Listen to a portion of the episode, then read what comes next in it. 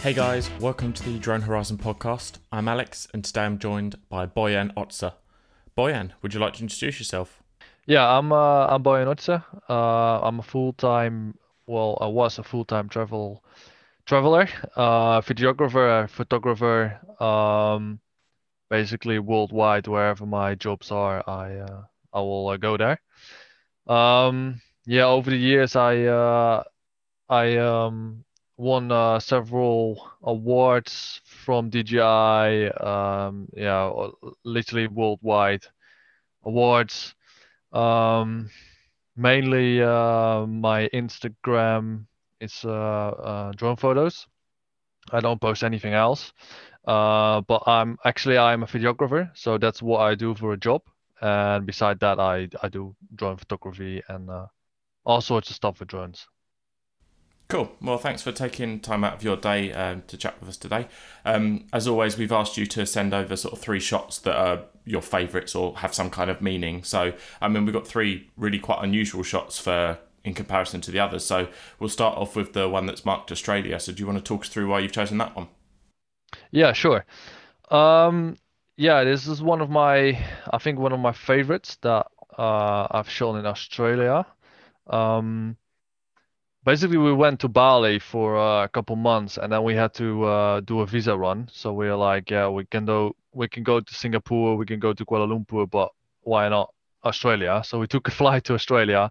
Um, we did two weeks. Um, two weeks Australia road trip was way like way too much to see for two weeks, but we we drove two weeks and um, basically the the last day um, I knew there was like this this salt lake in the north, north of Perth, like about six hours drive, and we had quite quite a bad weather for Australia, so we were like, let's go there and just check it out. And then I didn't really spot it. Normally I spot my spots where to fly my drone, but I was like, you know, it's a salt lake, it's gonna be fine. So I flew my drone around, around, and there was this like I guess it's a, a, salt factory kind of thing, and I saw this like swirl of like mixed colors, and so I, I made this photo. Didn't really realize that it's like one of my best pictures ever. Um, yeah, that's that's the story of how I shot it. It was pure luck. Um, I've seen people that flew there as well after me and before me, and they didn't have that like rich color of like mixing. I don't even know what it is because it's like purple and yellow. Um, I mean, pink is more like salt, reddish. So I don't know what it is, but it was yeah, like spot on the right timing. So yeah.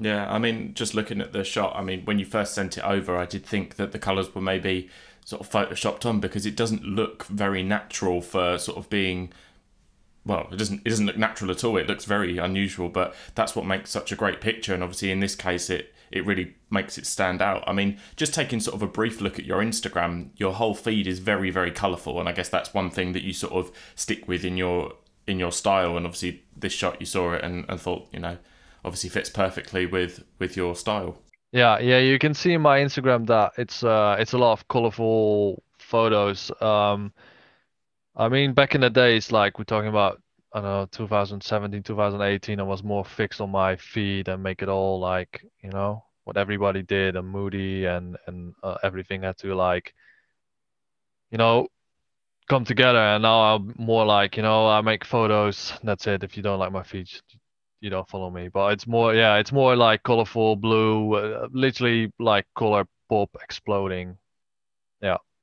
Yeah. Well, I guess that's you know, as I say, the the sort of dark and moody style is very not overused, but it's very popular because obviously it looks great, and especially if you've got that consistency throughout your photos. But you know, you've managed to do that, but with sort of the the bright colours, and it really makes your profile stand out. You know, when you go to your profile, by looking at your photos, you can tell they're all by the same person just because they've got that consistency with them. Yeah, yeah. I don't say it's it's it's not cool to have moody photos. I mean, I got it as well, but you know, I got I got my own style, and that's you know you can see that on my on my feed. Yeah. So, sort of moving on to your second picture, again, sort of sticking with the bright and colourful theme. Um, this one's of the castle. So, do you want to talk through this one? Yeah, well, um, I think I've been there like four, five, six times now. Uh, it's um, it's in Bavaria, south of Germany. Um, a lot of people know it. I think the first time that I've been there was like 2016, but they were doing renovations of the castle. So every year I came there was like a different part of the castle has been renovated. Uh, most likely on the on the front they had like like this big how you call them sculvers sculvets. I mean it doesn't really affect the photo, but it was a bit annoying that every single year it had those renovations.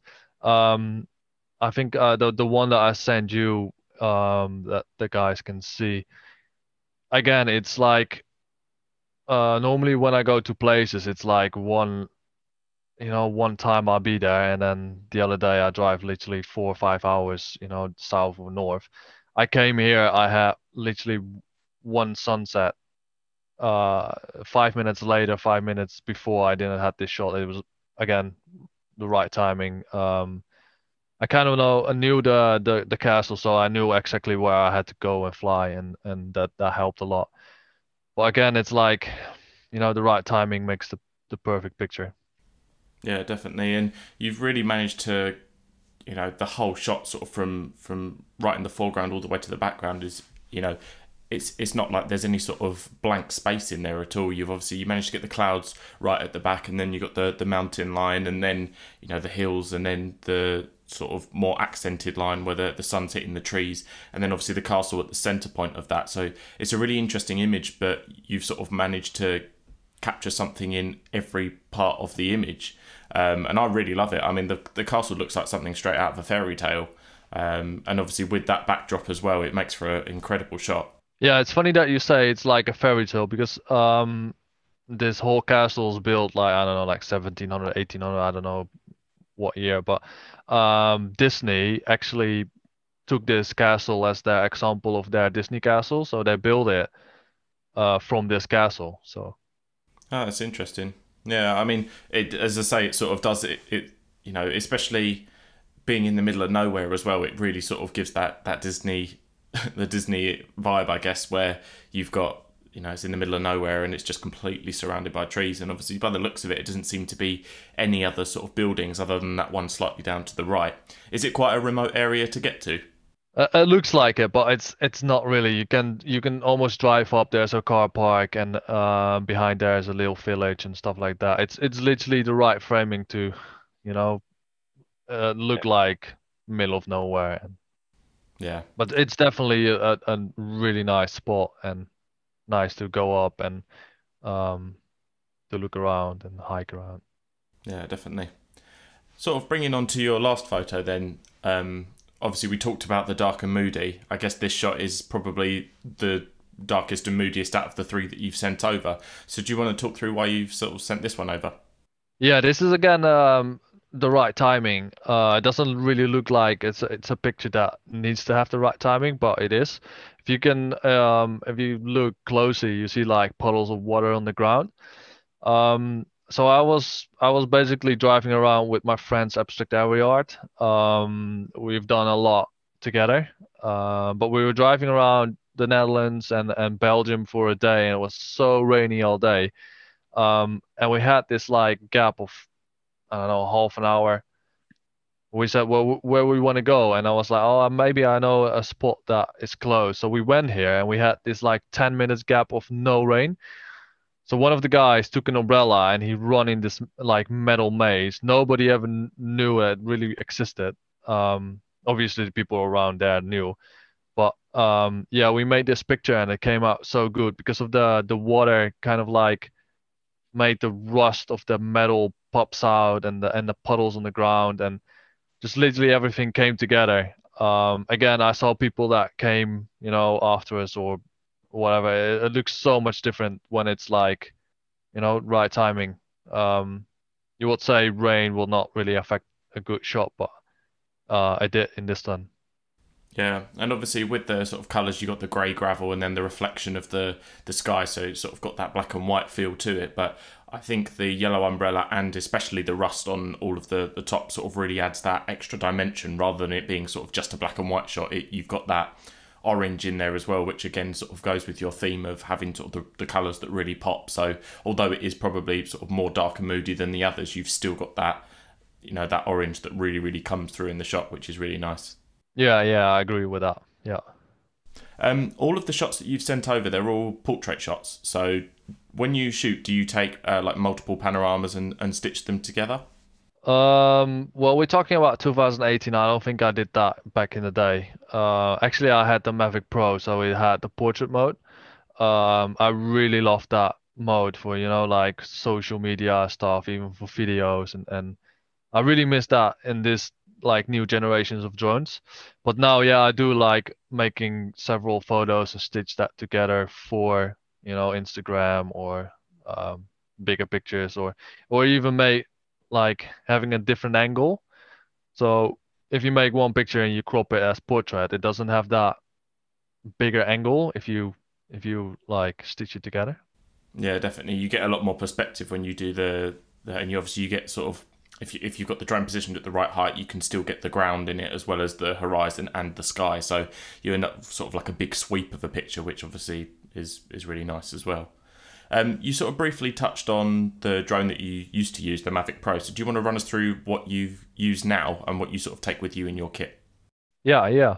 Um, well, basically, um, the first ever drone that I had, it was like the Phantom One with the GoPro, and I was hooked on. Um, I bought it together with my dad, and my dad was like, "Yeah, sure, it's a drone." Um, but back then it was like 2016, 2015, something like that. You know, I was not one of many with the drones. I was, you know, I was really happy with it and and flew everywhere and basically I was hooked on it. Then I became like an obsession. I saved a lot of money and I uh, I bought the Inspire One, Inspire One Pro. Uh, I mean it's everybody is like you know it's, it's a beast of the machine. Uh, uh, everybody wants to work with you and it came from there and then um, kind of like went like smaller, not like downhill, but you know, had this Phantom 4 Pro, and then you had the Mavic One, um, and then I think I sold everything, and I I, I kept the Mavic 2 Pro because of the video and and the sensor size is so good, um, and because I always travel. Um, the Phantom and Inspire drones are just way too big. I mean, if I if I need it, I will rent it, but it's just too big to to carry around.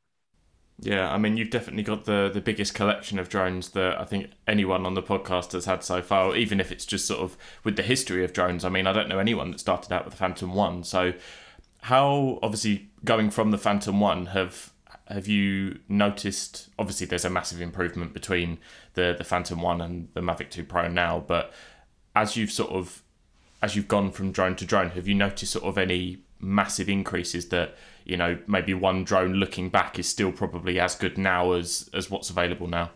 Yeah i, I must say that uh, over the years that a lot of have changed. Most likely like how easy it is to fly and all this like automatic you know stuff to follow and and that and that stuff. The only thing that i miss in these drones now uh i mean the phantom 4 pro and the inspire 2 series has it but it's the attitude mode which is like you can switch off the GPS and it literally floats with the wind and it's it's way smoother. Um, the the Phantom 4 Pro does a good job still on that. Uh, but I really miss it on the new Mavic 2 Pro, the Mavic, you know, all these new Mavics. Uh, I can understand DJI took it out because you know switching off attitude mode will, you know, it will crash in anything if you don't fly it away or uh, be cautious with it. Uh, so I I understand that they take it out, but for like good drone video shots, you basically need attitude mode. Otherwise, it's like, I mean, it's it's smooth enough, but it it can be smoother. Yeah, and I suppose that's probably a feature that maybe aimed more towards the professional drones, such as the Inspire 2 and the Phantom 4 Pro. So, sort of having that on the Mavic series, which is maybe more a prosumer than like professional drone, um, you know, as you say, it sort of does put the drone at risk of crashing. Um, and I'm sure DJI wouldn't want loads of people coming to them going, oh, you know, this setting that you've put on the drone, it makes you crash it. So I think they're probably covering their backs in that sense. But I mean, you know, it's, it's probably a nice thing. It'd be nice to have the option, I guess. Yeah, yeah, definitely. I mean, you got this. Um, I think this beginner mode in the in the Phantoms. I think they should have the the option to open attitude mode, but like with big warnings, like you know, if it, if something happens, its own risk and all that stuff. But maybe in maybe in the future, I don't know. Yeah. So with the Mavic 2 Pro, sort of how many batteries do you take? You know, what remote do you use? Um, do you take any filters with you? What kind of bag do you take it in? Any cases? Do you want to give a little bit more detail on that kind of thing? Yeah, yeah, sure. Um, basically, I got three three batteries. Um, mostly I got my car charger with me. Uh, whenever I want to charge it, I, I can charge it. Basically, I got three batteries because I can store one in the in the drone itself, and two goes quite well together as a you know square thing that I can fill in my bag. Um, so basically, yeah, three batteries. Um, last week I actually won a Mavic Mini, um, Mavic Mini 2. So quite excited to add that to the to the drone collection. Well, actually, I still have one drone, but um, I was about to uh, about to buy it myself because sometimes you just need something smaller or just for example, I went to a trip to Aruba, I think now two months ago, and we went went on this like um, cruise on a ship, and I was like, yeah, I'm I'm not so sure to bring my you know Mavic 2 Pro with all these accessories and in your bag and stuff like that. I mean, the Mavic Mini 2 is way smaller. You just can have a small bag and just bring it. Um, also, like flying from a boat is a bit risky, so I was like, you know, if you have a Mavic Mini 2, if you if you crash that, it's it's less than a Mavic 2 Pro, and so yeah, I got now basically it's it's coming I think tomorrow. So I got now two drones. Um, I got a back by um, Shimoda Design. They're more focused on um, um, the the professionals, so it's more um, yeah, how can I say it? Like bigger bodies, bigger cameras. Um, uh, I don't I don't use any DSLRs. Well, I have a DSLR, but I, I mainly use it for some photos sometimes. But I got a uh, cinema camera, so cinema camera is bigger, uh, more more stuff around it. So I got quite a big of bag that I use. Um, yeah, what else? I I got filters uh, by Polar Pro, um, ambassadors since I think late 2016, one of the very first uh, yeah ambassadors. Other than that, I don't I don't use the smart controller. I use I have used it um, for a couple trips, but I find it just too big to carry around. Uh, it's nice to have the inbuilt screen and stuff like that, but it's just too bulky for me. Yeah.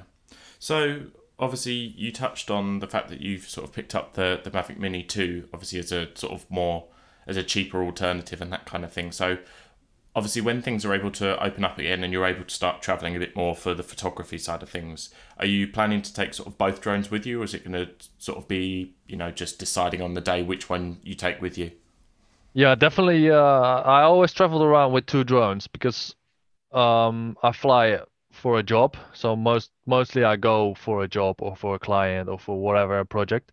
So if you crash a drone you need you need a backup drone because you know you come uh, mostly I, i'm not there especially for the drone content but i mean if you don't have the drone content you're basically screwed. So having that mavic mini 2 as a backup drone i think that's that's good to have. Um, so it will definitely be in my bag from now on. And with regards to obviously again sort of when when travel's possible again do you take your cinema camera with you or is that just a case of when you need it for work um, I must say I've I've I kind of like a bit bored of the travel videos right now. Um, I've done so many, and it's just carrying around these cameras is just you know, especially cinema cameras, just heavy, all these batteries and accessories and filters that comes with it. I'm I'm kind of like done with this, you know, travel videos now. Uh, if I go for a job, yeah, I, I'll bring it. Um, I do I do work for tourism boards. Sometimes I do kind of like you know uh, travel videos. So yeah, then I'll bring it. But last the last trip I didn't even bring a uh, bring a camera. I just brought drone and that's it. Yeah. So where do you sort of see your if you're sort of maybe not suffering with fatigue, I guess, of the travel stuff, but if maybe that's if you're sort of losing interest in that kind of thing, sort of where do you see your photography and that kind of thing going in the future? It, is hard to tell because um, I do a lot of in uh, a lot of work in hospitality, hotels, tourism, uh, events, and basically that's all you know shut down by COVID. Um, so it's hard to tell. I, I I mean when it all started in in in February, March, I was we everybody was thinking you know September is all done, everybody can travel again. I still I don't know like hopefully by by June, but I don't know like we'll see uh, we'll see about that. And in terms of like what the future will bring for for work, I think a lot of tourism will open up and they need content and hotels and stuff. So I get I keep my fingers crossed, but I don't know. it's a hard one. Yeah, definitely. Um, so obviously we've sort of touched on on where you are sort of heading in the future now. So if we sort of take a little step back, do you want to talk us through how you first got into photography and how that ended up leading to sort of where you are now with regards to you know business side of things and that kind of thing? Yeah. Um, well, I think around 2015, like the GoPro, I think it was like two or three came out. There was like you know this big hype about GoPros. I was a big fan of GoPros. Like everything I saw, I wanted to do, like skiing, everything. Um, so it is kind of in the in the family that photography, and my dad did the photography, and um, we did this job for a a B brand for GoPro. Um, so not for GoPro, but for accessories, so little straps and and and attachments and stuff basically what we did, we basically um, did a uh, swap of goods. So we did the job for photography. Uh, we could like choose whatever we wanted. So we chose a drone and a GoPro because they were a web shop and they had everything. So that that's where it started with a Phantom One and a, and then Hero Three, I think. Uh, it was pain in the ass because everything is like what you see now in in the FPV is like all analog. Uh, literally nothing worked back in the days. You have to like fix everything for like 10 minutes and then you know you got I think we had like five, seven, five till seven minutes of flight time. So it's like getting a shot, come back, you know, yeah, like four batteries, five batteries. Well, it was it was fun and it got me hooked into drones. Um, so that's where I started. Um, and then I think I I bought the yeah I, I bought the Inspire Pro, and then from there I took off. Like I had this ambassadorship for uh, Polar Pro. Uh, I had jobs coming up. Um, I got recognized by DJI. Uh, DJI has his own uh, platform, Skypixel, where I was really active on. Um, I'm still really active on. I won several prizes, did jobs for DJI, and from there went went like you know all directions. And cool.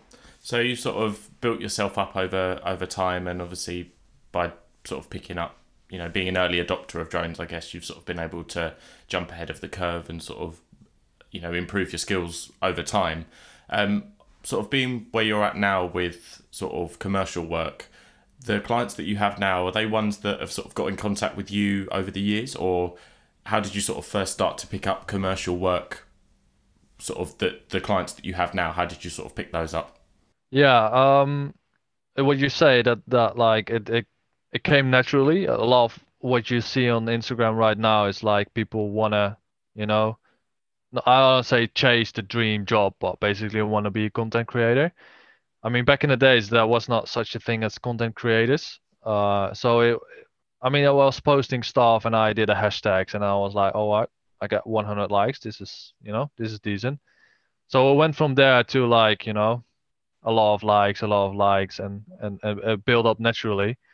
Um, where it started from getting getting jobs is um, basically having the drone as an early adopter, as you said. People were interesting to get stuff with a drone because nobody really had a drone back in the days. So back then it was really easy to get a job as well. So um, for example, you had these like dance festivals and I had some you know network around and was like you know can you can you hit up this guy who, who was in charge of um manager managing of the the artist and and, and via via I had this like I think my very first job was even free. I was like, you know, I'm happy to come, just make the shots and, you know, see my work featured on these like big after movies. And then it picked up from there, you know, if you got the right network and and basically show what you can do. Um, I was more like, you know, I had fun doing it and and making the best content I can. Not even like I wanna I wanna achieve making money with my drone or have thousands of followers. So I started doing festivals and and the guys that did the after movies were like, you know, I got a drone, but I can't be can't be asked to fly the drone because I have to film these artists. So, you know, they they hiring you and then from there I went from national to international. So um, people picked up what I've done and and I, I think the first very big thing was an international uh, festival in Malta. Maybe you know it, Lost and Founds. Um, that was my very first abroad job. I think early 2017. And from there, I was like, yeah, your name is out, and it, it, it rolls out, and trying to get more out of it via your network and yeah. So sort of with FPV drones now becoming obviously more popular, and I think that's probably the next kind of trend that a lot of people are sort of picking up on. Is that something that you've considered sort of going into? Yeah. Um, well, to be honest, I'm I'm not a big fan of FPV. Um, uh, and and I'm more talking about the the 10 minutes of pure FPV shots and twisting around and I mean it makes it, it, a couple shots are cool and super sick and what those guys are doing is you know you got Johnny FPV uh, I cannot even do 1% of what he does so big up to that but I think and what you see a lot now is that you you you see one or two shots in these big productions which are cool but I think full on FPV flying is not something for me. I'm more of a you know video maker, cinematographer who wants to make a whole video and not only FPV. Uh, I must say I've tried uh, simulations. I've I've done like hours in it. I can't fly it, but I don't know. It's more like I have to sit down and do it for myself, and I'm not having fun. So then I was like, you know, should I go into this? It's it's first off, it's a lot of money. Um, if you want to build it, you basically you know spend 1500 2000 euros on a good kit. If you crash it it's gone. You can start all over. I mean you can repair it but so it was not worth it for me invest this time and um i don't know. It's just i like it but i just keep it for others. Yeah and obviously i suppose with you being known for your more sort of cinematic drone work and and the pictures that obviously we've talked about you sort of want to stay true to that and and not sort of fall into FPV just because everybody else is doing it. You know, you're known for your cinematic work, and if people like your cinematic work, then they'll come to you for that. They won't come to you asking for FPV because that's not what you're known for. Um, obviously, sort of, we briefly touched on sort of your your Instagram and how you've sort of grown that. Obviously, now with you know near on thirty eight thousand followers, how crucial has Instagram been to sort of getting you to where you are now? Yeah. Um, I mean, it's quite crucial in the beginning, um, even though it was all natural and not really in my mind to build up this, you know, big, let's say, fan base kind of thing. Uh, but to get your name out and, and be recognized by brands or getting brand deals or ambassadorships, it's it's quite crucial. Um, even though it's like it's it's really hard, you know. You have to you have to have your own style. Um, you literally have to, you know, pop out and be you. Um, these days it's it's it's even harder because now you got I mean not everybody got a drone but m- more people have a drone. So you know DJI if if you type in hashtag DJI you got like millions of posts. Back in the day you had maybe I don't know a thousand a couple thousands. So uh, earlier it was way easier to get recognized, and I I got really lucky to get recognized by DJI and all these big brands in the early stage. And I mean, I still do stuff for sometimes for DJI or you know Polar Pro, actual paid jobs or so yeah, it's it's um, if I will say like give people a tip or you know how to grow their grow their Instagram or get recognized, it's basically making consistent style and be you. And I mean, it's not it's not bad to copy people or make the same photos, but you have to uh, you have to put something in from yourself to stand out from others. So yeah, definitely. So obviously, for those who don't know, obviously you run Epic Pixel is your sort of company. So do you want to sort of run us through where that company came from and sort of why you set that up? Yeah. Well, basically, it started all even before the drones. That uh, you know, I I went to uh, do a study and I did graphic design. I finished it. I went to uh, my first job. I did that for four years.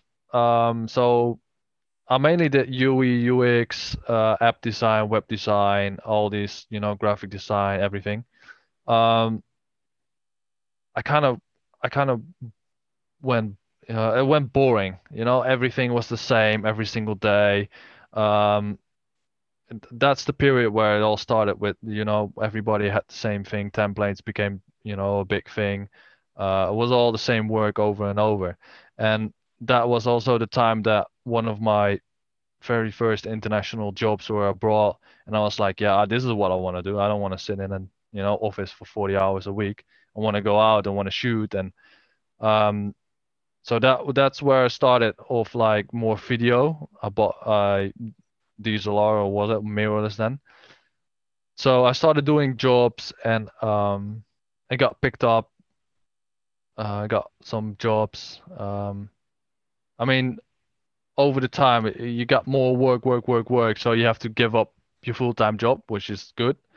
Um, so that's how it started, and and from there, you know, you you you make your own company, and that back in the days it was was called Boyo Design, um, but it was mainly focused on design. So I changed that to Epic Pixel. So Epic Pixel is more like you know not a random, but can be anything from photos to anything you know digital kind of thing. So yeah. Yeah, so you sort of cover sort of all bases, and obviously I just had a, a, quick look on your website earlier, and obviously you you've got prints for sale on there, and and LUTs and and filters for sort of Lightroom and that kind of thing. So, how did you feel that that was sort of the the right way to go? Did you have sort of people asking how you got your style, and you sort of thought that sort of going for filters and LUTs would be a, a good step forwards? Yeah, yeah. Um, I think my very first presets I I launched them in 2000 19, I mean, everybody wanted presets. Uh, so I cannot, you know, go out there and not having presets. So I made presets myself. Um, and I think 2000, I know, I think it was even earlier, like 2018. Then I did a version two, which were really popular as well. And then, you know, more people went into video. Um, yeah, and, and, and LUTs are really hard to, to make as well. Um, a lot of people struggling with uh, color grading and and that type of stuff. So what I wanted to do is basically make presets, but not like you know you have two presets and that's it. So I made this like big bundle preset. So I got 25 LUTs which covering basically basically everything from like more water kind of scenario to like greens to basically everything uh, yeah, I must say they they sell, um, I mean, a good amount, and uh, people are really happy about it. So yeah, it was just a natural feeling of like, again, I don't I don't want to be. Um, it's not like the the more entrepreneur inside of me was like I need to make money, you know. I I want, but it's more like you know I got this skill kind of thing that I can make something for others, and I'll make it. There's a there there's not a need, but people will love it, so I, I just made it. Yeah, and obviously, I, I just before uh, we came on, I had a quick look at your website, and on there, it's it's evident you come from from a sort of graphic design background because the way that your LUTs are set out in sort of giving the A/B comparison between the pictures, I think makes people realise what's achievable. Um, and I think with a lot of LUTs and filters and, and those kind of things, that sort of seeing what's possible with shots and the AB versions, and you could literally slide over the top. I think that helps to give them an an idea of of what they can achieve with it, and obviously then makes you know it, it they then realize that their shots can probably stand out as much as you. So i think that was sort of a, a really good way forwards. Yeah yeah. Yeah i agree. Uh, i mean they sold a lot people are happy with it they they've been using it for literally commercial um, productions and like high end stuff so i mean it's an achievement to uh, put something out that people use on a daily basis i mean I don't I won't I won't sell anything that I don't use. I, I literally use my LUTs every single day, so good pack to have, yeah. Yeah, definitely. Um, so sort of just finishing up then, is there any tips that you could offer for people that sort of are just starting out with drones or just starting out with cinematography and, and want to get their foot in the door? I know we've sort of covered a, a few as we've gone along, but is there sort of any closing things that you could think of that sort of people you you wish people had told you when you started out? Uh, I think the the biggest thing is networking. Um, and even though it's not like close network, it's also like uh, messaging people and, and, and having interest in others. Uh, for example, my very first international job in Malta was because of this guy that was interested in my uh, Instagram page. So we keep talking to keep talking, and I, I mean, over the years, you got people getting back to you saying, oh, or getting back to you like, oh, I remember you. Like, I need this guy for whatever. For example, I shot a uh, MTV after movie in 2019, and the guy that basically hooked me up, um, I knew him from Instagram for like two years, and he basically DM'd me saying like, I might have a job for you. Can you just, you know, get in contact with these guys? from you know from a DM to like getting involved in an MTV production. You know, it, you never know what it ends up. I don't say like you have to be you have to be super proactive with everybody and be like, oh, I love you, I love your stuff and and, and stuff like that. But um, it's all about networking and and you know, if if I need somebody somewhere in the world, or I see that somebody is looking for somebody, I'm like, oh, I, I know this guy in uh, I don't know Indonesia that can do this. I'll just hook him up, you know. Um, it's not always about yourself as well, but you know, taking care of other people as well. Yeah, and I suppose obviously with the sort of photography industry and and that kind of thing, everybody's like minded and everybody's open to sort of you know being in contact with others and a lot of the guys that I've spoken to over the course of doing the podcast they sort of it sort of seems to be a common thing where people will go out on like photography meetups and we'll go and, and shoot the same location or go on trips with sort of three, four, five people. So I think that can really help your creativity as well. And obviously that's all part of the networking and, you know, by building friends sort of over social media and that's what Instagram, you know, is, is meant for at the end of the day. And it's becoming more and more a thing of sort of everyday use as well as business use. So sort of building networking over Instagram and other social networks is probably very crucial to, as you say, sort of building up your sort of online presence and and your professional presence as well. Yeah, definitely. And um, what you can see in this like creative part of like you know um, photographers, videographers is that a lot of people think you are enemies together. I mean, I got I got people doing the same job, but they have different clients. So they're they're not my enemies. They are my friends that I can use and utilize for anything else. I mean, network and stuff like that. And if they, for example, if they are sick or on a holiday, they call me for like, you know, we need you because we can't do it. And I think that's a big thing in in Instagram as well, like having online connections. I mean, back in the day, I went out with people that I never met. I went to Iceland with, uh, you might know him, Abstract Aerial Art. Back in the days, that we both had like 10,000 followers, and I never met these guys. I never even FaceTime these guys. We were just messaging. We are like, let's go to Iceland. We booked a flight. Never met these guys.